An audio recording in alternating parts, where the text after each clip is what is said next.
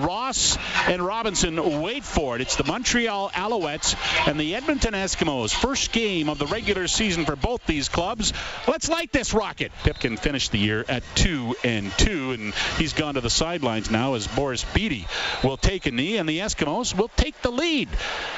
2 nothing. They lead after a safety as Bede takes a knee in the end zone. First down, he quickly releases to the far side. Once again, it's Collins with his third catch. He pushes his way inside the five. Ball comes free. Alouettes say they've got it, and Yep. they do indeed. Montreal has recovered at the five yard line, and just like the preseason, Dave, the Eskimos having some trouble finishing. Yes. Pipkin takes the snap, drops back, throws to the back of the end zone. There it is. Touchdown for the Alouettes. Is he inbounds? Yes. Touchdown. They call it a touchdown, and the Alouettes have struck first, and that was DeVier Posey in the end zone with his first touchdown as a Montreal Alouette. Yeah, there it is. There it is. Ball's in the near right hash marks. Devon Smith will line up on the short side, wide to the right. A lot of confusion again. Ellingson goes wide to the left. Everybody else in motion as the ball snapped to Harris. He'll throw. He's got a man wide open. Touchdown Eskimos. Kenny Stafford to the end zone, and the Eskimos take the lead. Pretty sure you'll hear that as well. Here's Trevor Harris with a completion to Greg Ellingson. He'll get some YAC right to midfield, maybe to the 53 yard line, and a big gain for the Eskimos. Harris to Ellingson. Stafford to the left side, Devon Smith to the right side. McCarty will join Ellingson in motion. There's the snap, but the ball goes to Gable. He finds a hole across the 30, the 25, and trips his way inside the 20. First down for the Eskimos, and they're into the Papa John's red zone. Stafford and Collins in motion. There's the pass to Stafford. He's got it inside the five. Kenny Stafford's got a pair. Touchdown Eskimos.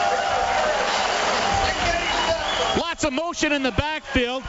And talk about timing, Dave. Stafford turned. That ball was right in his grill. He got it and stepped into the end zone.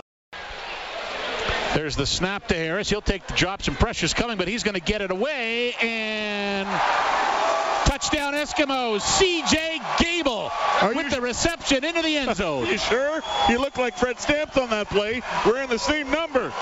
Indeed, he did. The What? diving catch. Wow. Excellent call, Dave. The diving catch by number two, C.J. Gable. Adams, who survived that vicious hit under center and then gives the ball off, and it's a touchdown for the Alouettes. The standback gets into the end zone, so the Alouettes are keeping this interesting. It's now 25-14 with the convert pending.